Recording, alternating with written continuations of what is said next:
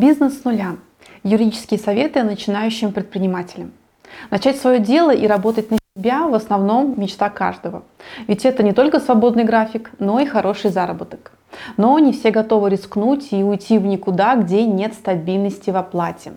Поэтому в нашем видео я расскажу, как начать свой путь в качестве начинающего предпринимателя с нуля, на какие юридические нюансы необходимо обратить внимание, чтобы свести все риски и поражений в бизнесе на нет.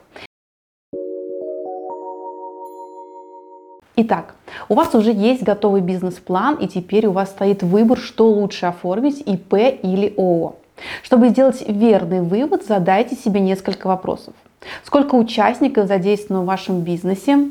Если несколько, то лучше оформить ООО, так как каждый может внести свой вклад в меру своих возможностей и получать соответствующий доход.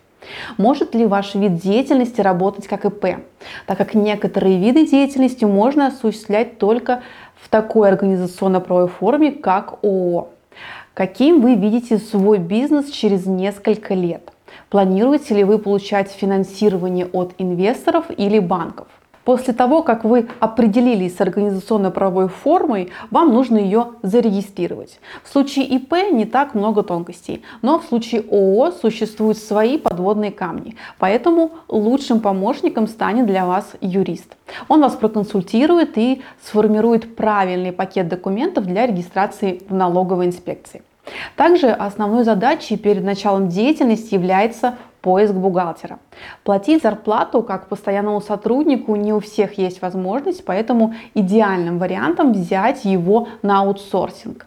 Он вам подберет нужную систему налогообложения и в соответствии с ней подготовит и сдаст отчетность своевременно в налоговую инспекцию.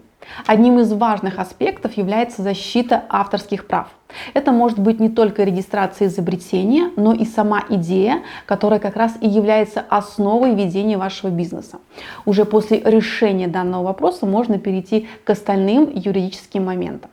После регистрации вашего бизнеса для начала осуществления предпринимательской деятельности вам нужно сделать следующее. Получить разрешительную документацию в соответствии с вашим видом деятельности.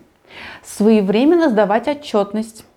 Осуществлять свою работу только в соответствии с выбранными видами деятельности, которые указаны в ЕГРЮ.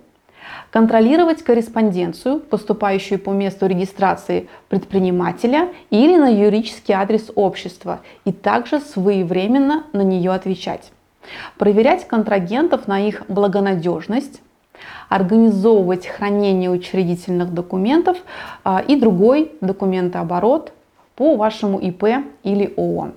Оформлять юридически правильно договоры с контрагентами, партнерами и с клиентами. Также не забывайте, что государство активно поддерживает малый бизнес и предлагает всевозможные меры поддержки, в том числе выделяет всевозможные льготы, субсидии и гранты.